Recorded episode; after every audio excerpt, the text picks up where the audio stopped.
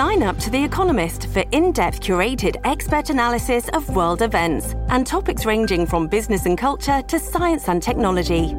You'll get the weekly digital edition, online only articles, curated newsletters on politics, the markets, science, culture, and China, and full access to The Economist Podcast Plus. The Economist is independent journalism for independent thinking. Go to economist.com and get your first month free. Everybody loves the touchdown. Throws to the back of the end zone, and it is caught for a touchdown by Holmes. The grand slam. Fly ball to center field. Ethier has done it again. It's a grand slam. The buzzer beater. Gets it to LeBron for three for the win. Yes! LeBron James at the buzzer! But how did those players get to that moment? And who built the venue and signed the contracts? Each week we dig into the business side of sports and give you the answers. This is Sports Business Radio.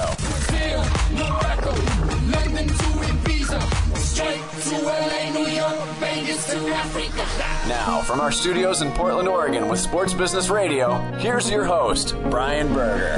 Well, thanks for checking out the only show in the country dedicated to covering the business side of sports. Glad you could join us this week. In our next segment, it's the Sports Business Radio headlines of the week. In segment three, we're going to catch up with Gary Stevenson. He's the new head of the Pac 12 TV network. Big, big network, big job in front of him. He starts September 6th, but before he starts, he sits down with us, talks about the network and the big job he has in front of him. That's coming up in segment three. Segment four, Sam Amick from SI.com, NBAConfidential.com joins me. We're going to discuss why we think the NBA players should just wave the white flag now and say, you know what? Let's get this done now. Let's make the fans happy. It's not going to get any better for them later than it is for them now. So we'll talk about that in segment four. A couple of other notes visit my sports business blog, download the SBR podcast on demand. Just go to sportsbusinessradio.com. You can become our Facebook friend or follow me on Twitter. Those icons are available on the front page of sportsbusinessradio.com. I'm at SB Radio on Twitter.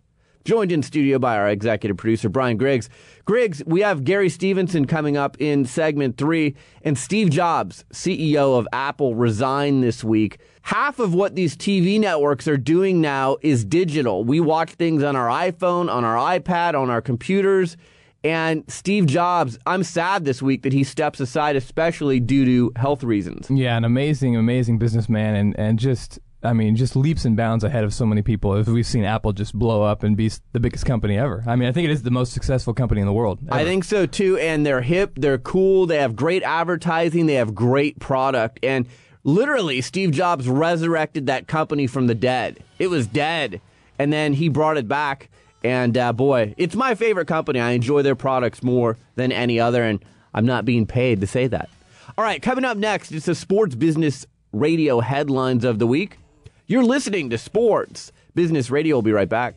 Stay in touch with SBR on Twitter, twitter.com slash SBRadio. It's the age of new media and citizen journalism. Everyone with a smartphone and a flip cam is a reporter, and everything is on the record.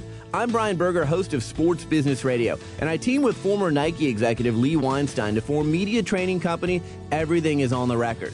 With a combined 40 years of experience dealing with the media and helping our clients craft authentic messages, we'll help you navigate the tricky media landscape that exists today. Everything is on the record has provided media training to pro and college athletes, coaches and executives, as well as to government leaders and CEOs. We'll teach you how to break through the clutter with your messages, and we'll also assist you when you find yourself in crises. It's time for an innovative new approach to media training that best fits the world we live in today. For more information about Everything is on the Record, visit us online at everythingisontherecord.com. Contact us today to learn more about our innovative approach to media training and how we can meet your specific needs. Follow us on Facebook and Twitter at everythingisontherecord.com. It's time, baby. Special news bulletin. At Sports Business Radio, we're always on top of what's happening in the world of sports. And each week, we break down the stories you need to know about. This is Headlines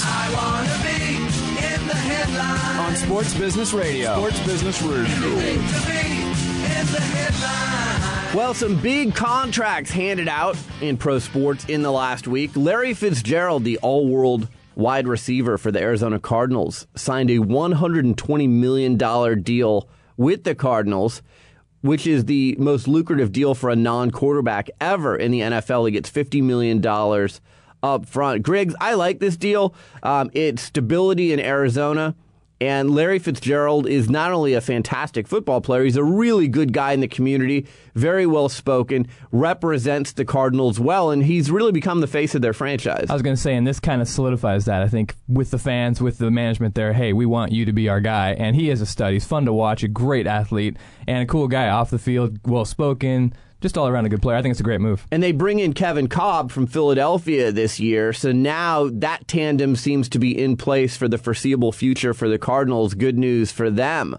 Um, another signing in the NFL, not nearly as lucrative, but Kerry Collins signs with the Indianapolis Colts. And what that means is that Peyton Manning, who has a start streak of 227 games in a row, if you include the playoffs, longest in the NFL, may not be ready for week one against Houston.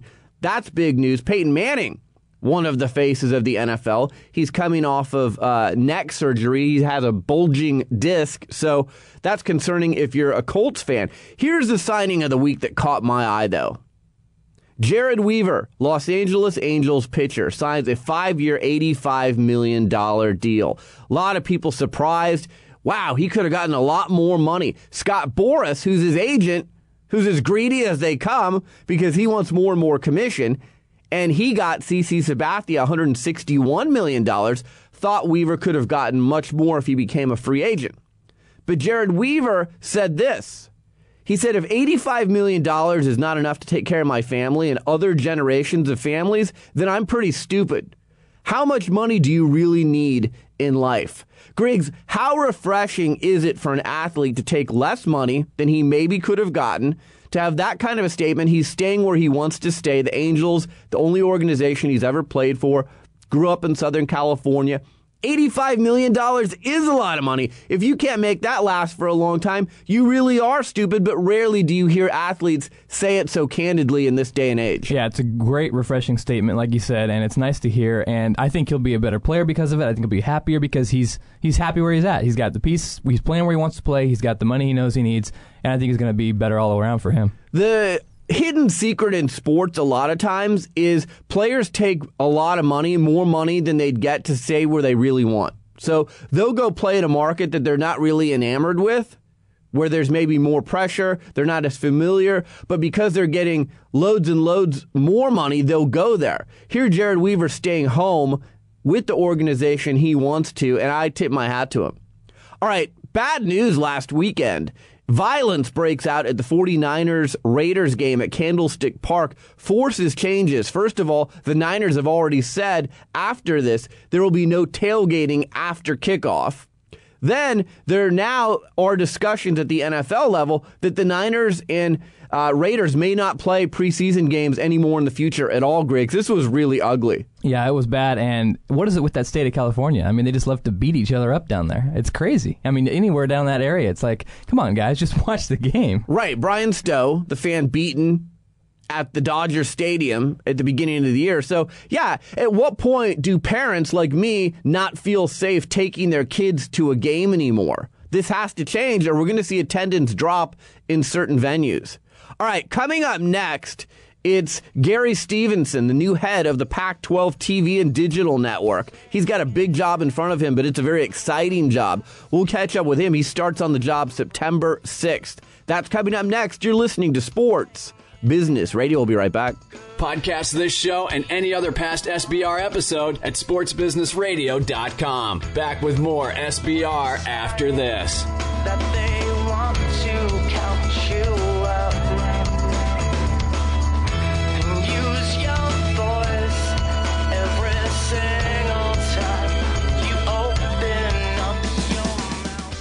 Sports Business Radio talks to the people who call the shots in the world of sports. Brian Berger goes one on one with the biggest names My guest is David Stern. He's the commissioner of the NBA. It is always a pleasure, Brian. Bill Hancock, he's the executive director of the Bowl Championship Series. I'm happy to be here. Thanks for having me. Dallas Mavericks owner Mark Cuban. Mark, thanks for joining me. My pleasure. My guest is Mickey Loomis. He's the executive vice president and general manager of the world champion New Orleans Saints. Pleasure to be with you guys. Mr. Allen, thanks for joining me. Thank you. My guest is Mark Emmert. He's the president of the NCAA. Oh, happy to join you. My pleasure. My guest is Erik Spoelstra. He's the head coach of the Miami Heat. Brian, appreciate it. Glad to, glad to be on the show. Mr. Nicholas, it's an honor to have you on Sports Business Radio. Thanks for joining us.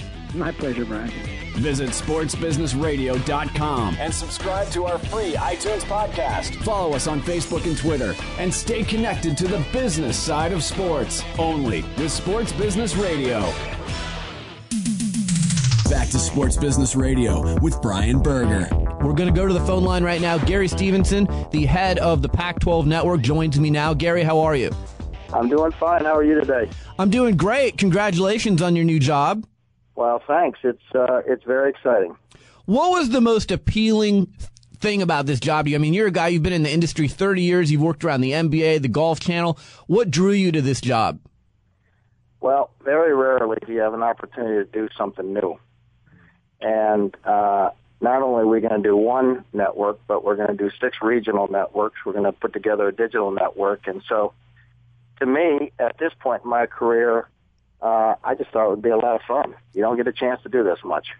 What about the chance to work with Larry Scott? He's a real visionary. We'll talk about the digital part of this deal in a moment, but uh, everyone says great things about Larry Scott. Well, what Larry did, has done here in the last two years is really kind of transformative in college sports. Uh, I've known Larry a long time, and I watched what he did at the ATP Tour, uh, and then he went over to the WTA, and and literally in two years, kind of changed the mood of that tour, if you will. Uh, and he's done the same thing here. He just has a unique ability to come in and size up a situation, decide what's necessary, and then he has this ability to get everybody on board with him uh, to move forward. And very exciting. The other thing he's done here is uh, if you take a look at some of the hires he has made, Kevin Weiberg, who is is the deputy commissioner, was the commissioner of the Big 12 uh, and knows college sports inside and out. Danette Leighton was with the Sacramento Kings and was one of the rising stars in the NBA world. So he's putting together a world class team, and you know I just hope I can paddle fast enough to stay up with him. So you've got 30 plus years of experience. You have stopped at the Golf Channel, the NBA, the PGA Tour. You've uh, led your own consulting firm on sport. What's your general philosophy with covering sports, broadcasting, and digitally? Well, you know what what I think is interesting about sports is no matter how many channels there are out there, no matter no matter how many other messages consumers get, sports is the one place where people stop and watch the game. You're right. So so unlike you know, eventually 10 years from now, any of the sitcoms that you like, you'll be able to watch at any point in, in the day. But if you are a Manchester United fan, or if you're a University of Oregon fan and they're on at you know, Saturday afternoon at noon, uh, you have to pay attention. Now, our job is to make sure that if you're interested, you can get it in any medium that you want to get it. And that's part of what our job here is at Enterprises. If you want to watch it on the big screen, you can watch it on the big screen. If you want to watch it on your telephone, eventually you'll be able to watch it on your cell phone. Um, so that's part of what what we have to accomplish here in the next couple of years. We're joined by Gary Stevenson. He's the head of the new Pac 12 broadcast and digital network. Let's talk about distribution for a moment. Many networks have started to, uh, you know, they're very ballyhooed, I guess, and this one is no different, but then they come out of the box with, box with weak distribution. What's your distribution plan? Well, um, the beauty of the deal that Larry engineered here is that the day that we go on the air, we will have distribution with Cox, Comcast, and Time Warner, which uh, control the majority of the cable homes in the Pac-12 footprint. Uh, we still have a job to do to get distribution with satellite and some of the other cable carriers, but the fact that we have a distribution agreement with those three cable companies uh, is a huge advantage for what we're trying to accomplish. And then you just talked about mobile access and, and digital access. And, you know, Larry talked to me about how you're going to be able to watch this on your iPad. You just mentioned that people will be able to watch on their phone. ESPN and Fox are pretty strong in that area. But what do you ultimately see as far as, you know, 10 years down the road, people being able to consume your product? Well, like I said um, a, a, a little earlier, no matter how, if you're a, our job is if you're a Pac-12 fan and you're interested in content, it's our job to get it to you however you however you want it. Second job is if you're a, if you're not a Pac-12 fan, our job is to expose you to some content and some stories and to some sports that you may not traditionally see, and hopefully convert you to be a Pac-12 fan. And the third thing is, you know, we we have and have had uh, an affiliation and agreement with Fox and ESPN for years. And one of the most important jobs we have at enterprises is to make sure those television networks are successful. So this isn't just about building audiences for uh, for our new networks and for our digital networks, but it's also about building audiences uh, for our television partners. Where's your network going to be headquartered? Still in the middle of thinking about that. Uh, there's a lot of talent in Southern California, and there's a lot of talent in the Bay Area uh, I'd imagine those two are on the short list.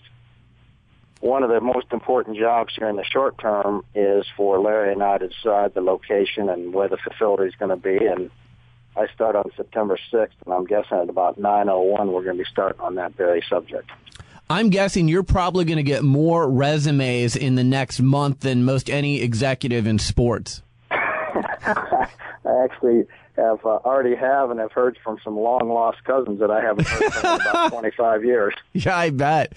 What about when I had Larry on? He talked about the Pacific Rim and really making some inroads into Asia. Do you have any plans in the future to open up offices in Asia? Well, I don't know about you know I I don't know the exact plans about whether we're going to open offices, et cetera. But what we do know is that there's a lot of interest. Um, and quite frankly, a lot of alums from our universities that live in the Pacific Rim. And so uh, this is just not a West Coast endeavor for us. We, we believe a couple things. We believe that that, that the, the, the level of competition in the in the Pac-12 will be very attractive to people all over this country, not just the West Coast.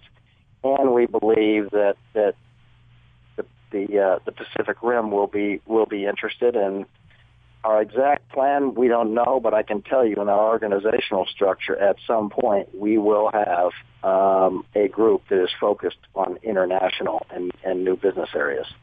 We know ESPN and Fox. Who are some of your other key strategic partners going to be? I mean, I've heard Larry talk about he's got great relationships with Apple and Google, and there's some really bright minds on this end of the country.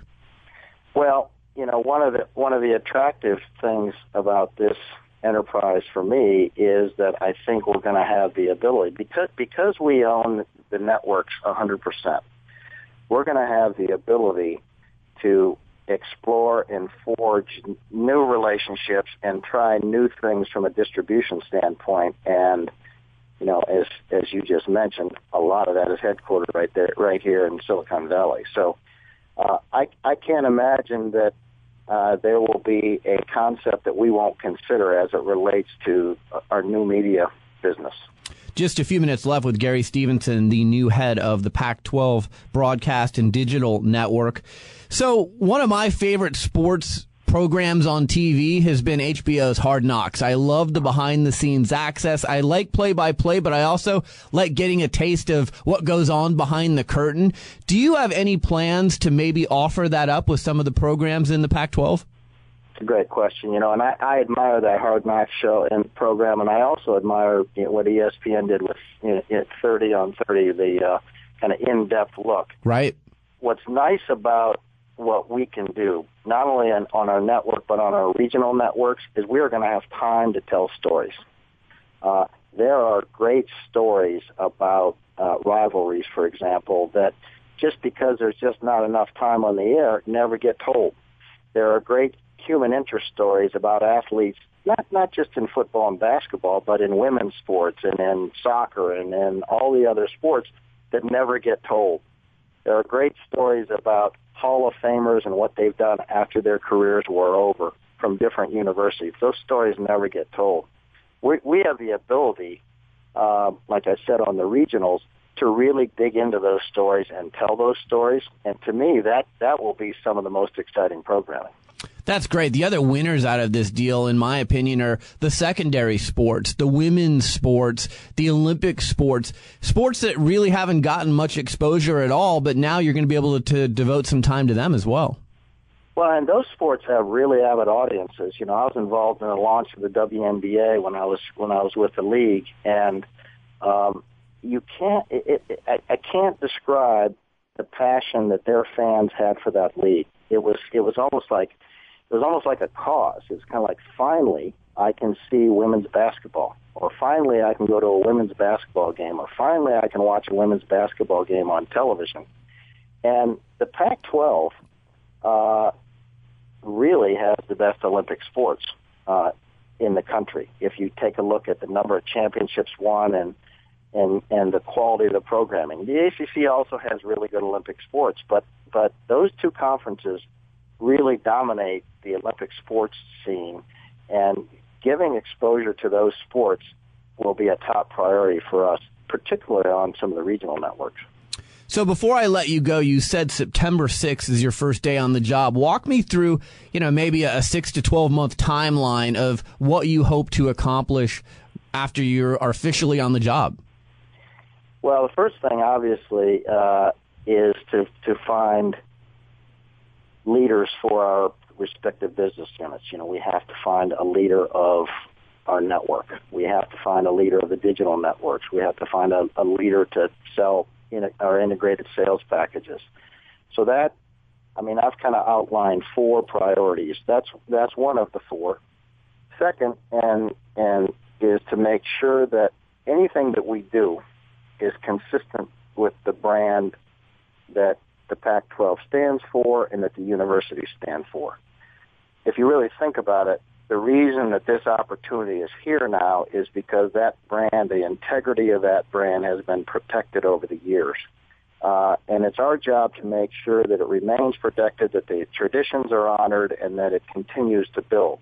And the Pac-12 around the country has a reputation as for greatness both on the field and off the field. And and uh, you know that's an important part of what we have to do, and we can't lose sight of that. Have you thought about? Uh, I'm sorry. Go ahead. Th- third thing is is we, we have to focus on the remaining distribution agreements uh, to make sure that, that we we uh, anybody that wants to carry our programming, we put an agreement in place with them uh, that's satisfactory to both parties. And then the fourth thing, obviously, is to find a location and build a facility. Yeah, and one of the things you guys have done that I talked to Larry Scott about is you you're going to keep some really good games for your network. So that's going to make it more enticing, I would think, to people who may be interested in distributing your network.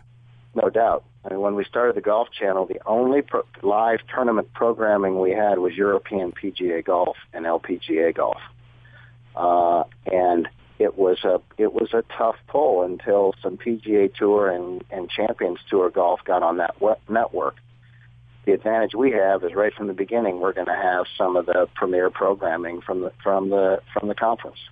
Final question: uh, Have you thought about any kind of an official rollout for the network, and when might that be? Uh, no. Uh, I mean, I think the official rollout will will be next September. But other than that, uh, I can't tell you uh, much about it because I'm still trying to find a place to live. so you're really trying to. I mean, this is like sucking water from a fire hose right now for you in a lot of regards. I bet it is. But you know what? Honestly, if anybody that's involved with this enterprise complains about it, I want you to call and tell me because, like I said earlier, you know, you said I've been around 30 years, and I have been around 30 years. And one of the things you learn is that when you have a fun opportunity, like a once in a lifetime opportunity, you don't complain about it. So Uh, you'll never hear me say, "Oh, this is stressful" or whatever. Uh, I think it's terrific, and I think it's exciting for the Pac-12, and I think it's exciting for the schools, and hopefully, you know, the existing fans will like it. And and what we really hope is that we find some new new fans and expose them to uh, to our content.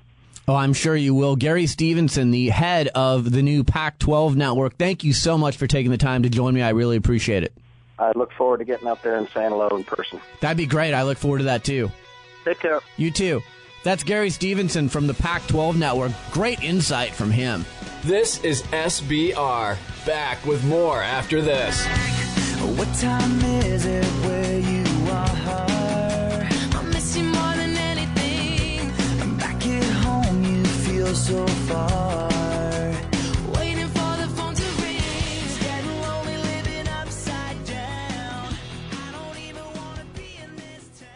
Hi, this is Brian Berger, host of Sports Business Radio. Well, I'm dusting off my golf clubs and looking forward to enjoying the gorgeous Oregon summer weather on the golf course. Like many of you, I'm on a budget. I want to tee it up when it's convenient for my schedule, and I enjoy playing golf courses that deliver a private golf club experience. That's why I want to tell you about the Ghost Pass at Pumpkin Ridge Golf Club. The Ghost Pass is Oregon's premier frequent player program that allows you to play the world renowned Ghost Creek Golf Course for over half off of the regular greens fees. And with your Ghost Pass, you can make your tee times 14 days in advance. The Ghost Pass program sets itself apart by offering a competitive tournament program, which includes one exclusive Ghost Pass event at Witch Hollow. The Ghost Pass is available for only $150, and here's the best part. When you sign up for the Ghost Pass, you'll receive a complimentary round of golf valued at $150. So you literally can't lose when you purchase the Ghost Pass.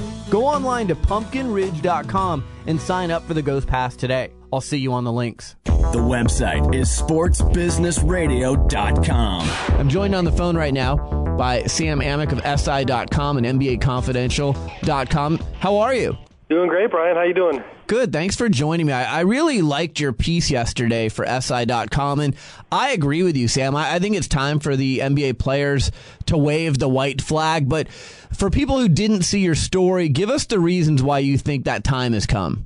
Well, I, you know, the short version is I just don't think the players have a leg up anywhere. You know, uh, when the lockout became official and this thing started unfolding, you know, I had a uh, focused eye on trying to see how the players responded, and, and so things popped up like we all know the overseas discussions that continue as far as guys signing internationally. Uh, that was one subplot. You know, another subplot was pro am and summer leagues that these guys would take part in, and and some ideas about you know could they monetize things like that and, and find a way to, to not only make some cash but, but send a strong message to the owners that, you know, we can survive without you and we're going to find a way to go it alone and, and you know, go that route. Um, it, it, the list goes on from there. We all know about the legal situation and, and uh, the fact that the NBA got the uh, the edge there and, and putting a lawsuit forth uh, regarding the decertification of the union, the, the potential decertification, and, and now the union is faced with a a situation where if they go that route, there could be some pretty serious consequences. So all across the board, a lot of the things that I thought maybe the players would be able to, to use as leverage have gone by the wayside. And, and right now, anyway, I'm just not seeing uh, in the big picture uh, any scenario where they know where they have any leverage at all. In negotiations, that means you're out of luck, and, and that's why I think they probably need to, to find a way to get a deal done right now. A lot of people ask me why did the NFL players have leverage, but the NBA players don't. And as you just mentioned, it's decertification. And it's easier to decertify for the NFL because they don't have those guaranteed contracts worth $100 million or more like the NBA players do. There's no slam dunk, Sam, that if the NBA players did decertify, that those contracts would be ruled null and void, but it's a big, big risk for the players to take, isn't it? Yeah, no, it's huge. And, and I think some of the more frustrated NBA agents would probably argue that that the union, you know, if they were going to go that route, they needed to go there uh, a little more decisively and, and quickly uh, than they have, as opposed to kind of weighing their options and and taking the route they've taken. Um, you know, maybe that ship has sailed already because of that lawsuit that the NBA now has in place. You know, it, it did up the ante as far as the risk, and you know, not only that, but you know, for the average fan that just wants to see these guys, you know, start the season on time the reality is that if it ends up in the courts, then uh, you know you're looking at missing at least half the season and, and probably the whole season. It just makes it a whole lot messier. And And as uh, you know, the agent, the, the guy that I quoted late in the story, Mark Hornstein, is, is pretty involved in this thing, and, and his point regarding decertification is, you know, it, it changes absolutely uh, absolutely nothing as far as needing to to come to an agreement. You know, that doesn't give you an agreement. It just it might force you back to the table. But uh, you know they're they're more than capable of doing that right now. We're joined by Sam Amick of SI.com, also NBAConfidential.com. Here's what I'm hearing from a few NBA agents, Sam, is that they don't have the kind of faith in Billy Hunter as NFL players and NFL agents have in DeMaurice Smith. Are you hearing the same thing? I would agree that it's uh, somewhat tenuous on a.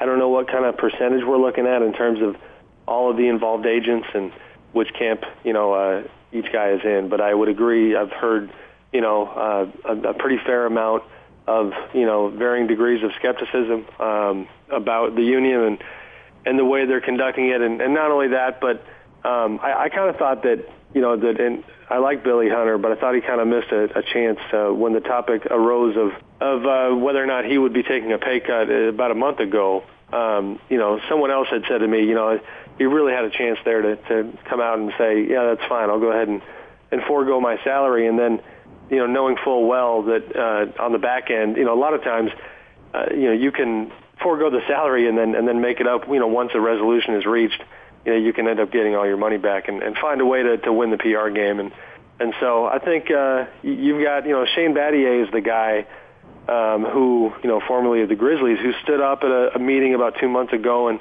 and kind of challenged Billy and his leadership and and so there is that camp. But that being said, Shane was you know from what I was told kind of in the minority that day and and somewhat put in his place and so that camp is still somewhat quiet, but it is there. You talk about the PR game. A lot of this is the PR game with the fans. And the one thing about the NFL is they met regularly throughout their lockout. I think maybe a week went by where they weren't having meetings, or at least there was the appearance that they were having meetings with mediators or small groups. The NBA has met once, and you know there's no other meeting in sight. I think you say September 15th might next be the next meeting, but to the fans, they're like, hey, can you guys at least meet so we can have some conversation here to get this thing solved? Yeah, exactly. That's how I feel, and that's how you know Cornstein, I, uh, that agent. Uh, I know that's how he felt. That's why I called him. Um, I would agree with you. I, I don't know the number, the uh, you know the tally at this point on, on meetings because uh, they have had mid-level meetings, you know, without Billy Hunter and David Stern, but uh, it's no more than five, and it's not frequent enough, and and they're not obviously uh, trying to reach resolution. They really are running around on both sides trying to get a leg up and, and play the leverage game and the PR game. And, um, you know, the owners are, are culpable here too. I mean, you know, I understand that they think the players' proposal was just so far from, you know, what they, uh, what they want that, uh, that it's frustrating to them. But as Bill Simmons had said in his podcast with David Stern, you know, if, if you go to buy a car and, and I tell you, you know, that I want this $15,000 car for, or this $50,000 car for 15, you still got to come back. You still have to give me a counter proposal, and the owners haven't done that. Uh, you know, I'm with you. I wish they would just be going back and forth a lot more than they are. I don't think the owners have negotiated in good faith, and as a matter of fact, I would say there's unfair labor practices going on from them. I think they knew all along they were taking this to a lockout. Their goal isn't to make a deal; it's to you know get this into the season and put even more pressure on the players.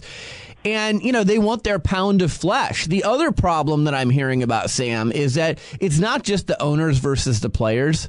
It's the big market owners against the small market owners. Jerry Buss doesn't want to share his $3 billion from Time Warner Cable with uh, the Portland Trailblazers or the Sacramento Kings or the San Antonio Spurs. So the owners aren't on the same page about revenue sharing and other big topics. Yeah, and I think you know that might be why the revenue sharing has been put on the back burner, or at least on a sidetrack in these negotiations. You know, Stern has been adamant about not having that be part of uh, the minimal CBA discussions they've had. You know, he's kind of said, "Well, we'll we'll figure that out down the road." And the players have argued that uh, you know if the owners get what they want, they're not even going to need revenue sharing because all 30 teams are going to be you know so so profitable. Um, I that to me is what I tried to get a pulse on for that latest piece, and, and I still am going to try to get a more accurate pulse on is just the level of uh, of unity with the owners, and it, it speaks to exactly what you're talking about. The the large market, small market thing is huge, and if the James Dolan and Jerry Buss and Jerry Reinsdorf types uh, do raise their hand at some point and say, you know, we're we're not on board anymore, then then maybe the players do get what they want. I don't see it happening. Um, you know, I do think that it's one thing to assume that a Jerry Buss, you know, wants this lockout to not take place, but he's going to be making a whole lot more cash than he already was uh, if they get what they want. So, I mean, he's got some skin in this game, too. We're joined by Sam Amick of SI.com and NBAConfidential.com. Look, I think the owners got themselves into this mess. They overpaid for some players. Um, I think they maxed out too many guys. And now, you know, they want a dummy proof system that makes it very easy for them to either get out of these contracts or at least makes the contract shorter. So if they sign a bad deal, they don't have to sit with it for very long. So I don't have very much sympathy for the owners. And, you know, the other thing I remind our audience all the time about, Sam, is this is a lockout. This isn't a strike. The players would have signed the same CBA if it was put in front of them, but the owners decided to lock them out. So I think that's an important point for people to remember. No, absolutely, and I agree that the fans a lot of times they they put them in the same bag, lockout, strike, whatever. They're not playing, but it is a key point. You know, the players definitely would have signed the same version of the deal, and, and in fact, they had an option for another year that, the owners wouldn't pick up. So you're right on that. Um, you know, to me though, one of the, the major advantages the owners have going for them um, from the fan side of things is just the economy we're in right now. I, I think that, you know, I hear what you're saying about, you know, the owners sign these deals and, and way too many of them exorbitant deals that they shouldn't have been signing. But my feeling is the system is what it is. It was what it was. And, and if I'm an owner, you're always going to try to be competitive. And if you, if you just try to be, I mean, look at Sacramento because it is in my backyard. You know, they, because of the the ownership's uh, personal situation for, for you know financially and their other ventures, they tried to go for cost certainty and, and basically started looking at the bottom line. Well, next thing you know, you've got league low and payroll and, and a horrible team. They're the exception. You know, most of these owners are going to spend within the system that's in front of them, and and that's why you know I I don't know I'm I'm always torn on the concept of well if you don't want to pay it you know then don't sign the deal. I mean you know it's you got to operate with the system you have, and I do think the system they have does need a lot of fixing. Here's why I think the players have no chance. I've talked to people in NBA circles who have told me that David Stern, the commissioner of the NBA, has promised new owners. So you've got new owners of the Golden State Warriors, the Pistons, now the Hawks, that he will put together a financial model for the league that will allow them to be profitable. Right now, that model doesn't exist. So David Stern has staked his reputation, made a promise to his new owners that he's going to get this figured out. So you know, he holds the key to a lot of this, Sam. And if he's made that promise, I think he's not going to give in until he's able to deliver on that promise. Yeah, I mean, I, you know, I've heard rumblings of that. I can't say that I'd heard that specifically. That obviously would explain a, a lot of their approach. I think you definitely could be right, and I think that that would explain why, for example, on my end, when you talk to an owner who, you know, one particular owner, I, I brought up the uh, the $62 million flex cap, which the players say is just a hard cap, and the, and the fact that that is a long ways away from you know uh, last summer what I was hearing, which you're talking 45 million dollar hard cap, which is incredibly extreme. But my point was, you know, hey, listen, you, you guys have already moved from 45 to 62. That's not insignificant, at least if you look at it in terms of what the original intent was. And it was fascinating because the the answer I got was was almost this kind of like, well, it was almost like, listen, this proposal on the table right now, everybody knows there's no way the players would take it. Like it, it wasn't real. You know what I mean? Like right. this is the the plan from here is the players don't accept it, then we go into lockout, and then you know, and that's a big part of why I wrote what I wrote, which is because six, eight, ten months down the road, that's when uh, they start getting closer to that 45 number that they want because uh, the leverage is even more in their corner. Well, again, it's billionaires versus millionaires. Some owners claim that they will lose less money by not having a season than they will by having a season under this current economic model. David Stern has made these promises to new owners. For all those reasons, you know, I think your story makes more and more sense that it's time for NBA players to wave the white flag. I guess we'll see. I don't get a sense that that would happen anytime soon, though, unfortunately. No, I don't either. I mean, one thing you know that I didn't get into in the piece was you know they are waiting for the decision on this uh, National Labor Relations Board um, claim that they've they've had out there for quite a while. They want to find out what the ruling is there before moving forward.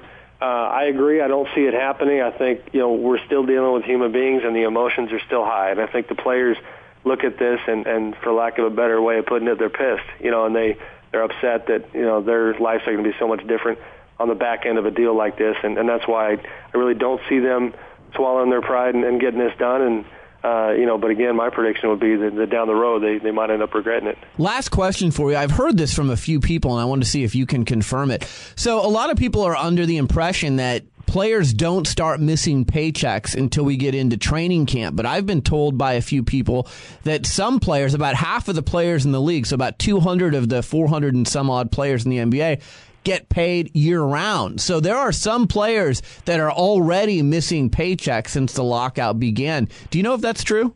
I know that um, that the the breakdown. You're probably close on the breakdown because uh, I actually had been meaning to, to get a more accurate read on that. I mean, I, at one time I was told that it was you know two thirds. Um, you know, was not on year round, um, so maybe it's somewhere between two thirds and a half. But I think it's you know a fairly split camp. So the point is, some of the players are already feeling the pinch and are losing paychecks, and uh, you know they probably have a sense of urgency to try and figure this out sooner than later. Absolutely, and I think you're right on that. And on top of that, I you know to me it's not a small point when you step back and think about you know forget about the Kobe Bryant and the uh, you know guys like that. You know those guys are going to play for 15, 16 years and, and just pile up money, uh, you know mountains of money. But the average NBA player you're talking four to five years for his entire career. You know, that's the, what the numbers tell us. And so, um, guys that are feeling lucky to be in this league and, you know, knowing full well that losing an entire season's worth of pay is huge, those guys have a voice just like the superstars do. And I think as time goes on, you know, that's when you start hearing from guys like that a whole lot more. Well, and if you've got a guy like Delonte West tweeting out this week that he's going to apply for a job at Home Depot, I guess that shows you what some of the, the lesser players, the position they're in right now. Yeah, and I mean, not only that, another, you know, to me that was kind of insightful, you know, Ron Artest was looking at the all these uh, opportunities in England, and it was from basketball to movies to, you know, soap operas, stuff like that. And the English team comes out and says, we would love to have you, Ron. You know, we don't have any money uh, really to help you with, but but we would be honored. And to me, you know, Ron obviously is not a superstar; he's a high level player, um, and that's where the the pinch continues as well. Is that you know, I just I'm not convinced at all that the international landscape, whether it's hoops or or some of these other interests that guys want to pursue, um, are going to be all that lucrative. Sam Amick from SI.com, NBAConfidential.com. How can people follow you on Twitter? Just at Sam underscore Amick, A M I C K. Thank you so much for taking the time to join us. Uh, always appreciate our conversations. No problem, Brian. Thanks for having me. Take care, Sam. Podcast this show and any other past SBR episode at sportsbusinessradio.com. Back with more SBR after this. Where it's supposed to go with it. Don't you blink, you might miss it. See, we got a right to just love it or leave it. You find it and keep it. Cause it ain't every day you get the chance to say. Hi, this is Brian Berger, host of Sports Business Radio. It's no secret that we're battling a tough economy these days. It's more difficult than ever for companies to position their brand in a unique way and reach their target audience. Sports Business Radio can help you though. Sports Business Radio is syndicated in markets nationwide. Our popular podcast is regularly rated in the top 100 business news podcasts on iTunes and has listeners around the world. But our radio network and podcast aren't the only places your company will receive exposure when you join our family of sponsors. We'll also give you exposure via sportsbusinessradio.com and at our new Sports Executive Speaker Series events, which feature a conversation with a key decision maker from the world of sports in front of a live audience. And best of all, we can expose your product to the big name guests that appear on our show. We'd love to have you on our team. Please contact me at Brian at sportsbusinessradio.com or at 503 701 2215 if you're interested in becoming a sponsor of Sports Business Radio. This is Sports Business Radio. We're back, and Brian Griggs and myself, before the summer is over, we're going to be taking some vacation. So for the next two weeks, you'll hear the best of Sports Business Radio. Griggs, you're heading to Disneyland with the family. Uh, that's going to be exciting. You got a little one. Oh yeah, he's uh, almost five, and he is stoked. We've been watching all the Disney movies, getting them all set, and he's pretty excited. I'm going to be heading to Disneyland for adults, in my opinion. I'm going to be taking my daughter to Maui. So we're going to be in Maui for a week, and uh, I'm very, very excited about that. We love the weather there and just lay at the beach, make some sand castles, and uh, it'll be good times. Yeah, that's great, and some great golf. Hopefully, you can uh, hit the links. We'll see. Uh, I've reached out to a course or two in the greater Maui area, and we will see uh, if they can uh, get me on a course to play. I'd love to play. My favorite course that I've ever played is Kapalua in Maui, uh, and they play the first tournament of the year there. So uh, it's fantastic. They have great golf over in Maui. I'm a big golfer, so uh, I try and get out whenever I can. But if it doesn't happen, you know what? I'm happy to lay on the beach, do some swimming, Yeah. and uh, just hang with my daughter. Yeah, it's going to be great. It's going to be nice having some time off, and we're both going to some warmer places, so hopefully we can catch some rays. That's right. And then when we come back, I mean, football, college football, NFL football in full swing. Still no word on when the NBA may get their problems solved, but uh, I'm excited about football season. And I, I think, like many fans, I'm craving NFL this year more than ever because we had the lockout. There was not much talk other than what was going on off the field. So I can't wait for the NFL season to start. Yeah, I agree. I think that drama of that lockout kind of built up as a fan. You get built up and just hoping it was going to happen, hoping it was going to happen, and then it did. Now you're like, all right, let's get it going.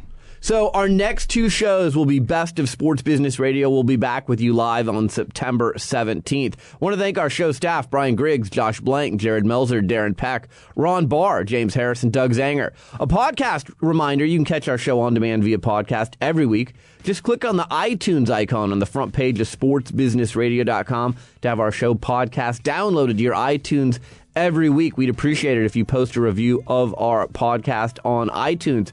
You can follow me on Twitter at SB Radio. I'll probably be sending out a few tweets uh, from the, the road from vacation. Uh, Brian Griggs is at B Grizzle22. Follow him on Twitter. Let's get him some more Twitter followers. He's got interesting things going on. For Brian Griggs, I'm Brian Berger. Have a great week. We'll talk to you in a few weeks on Sports Business Radio.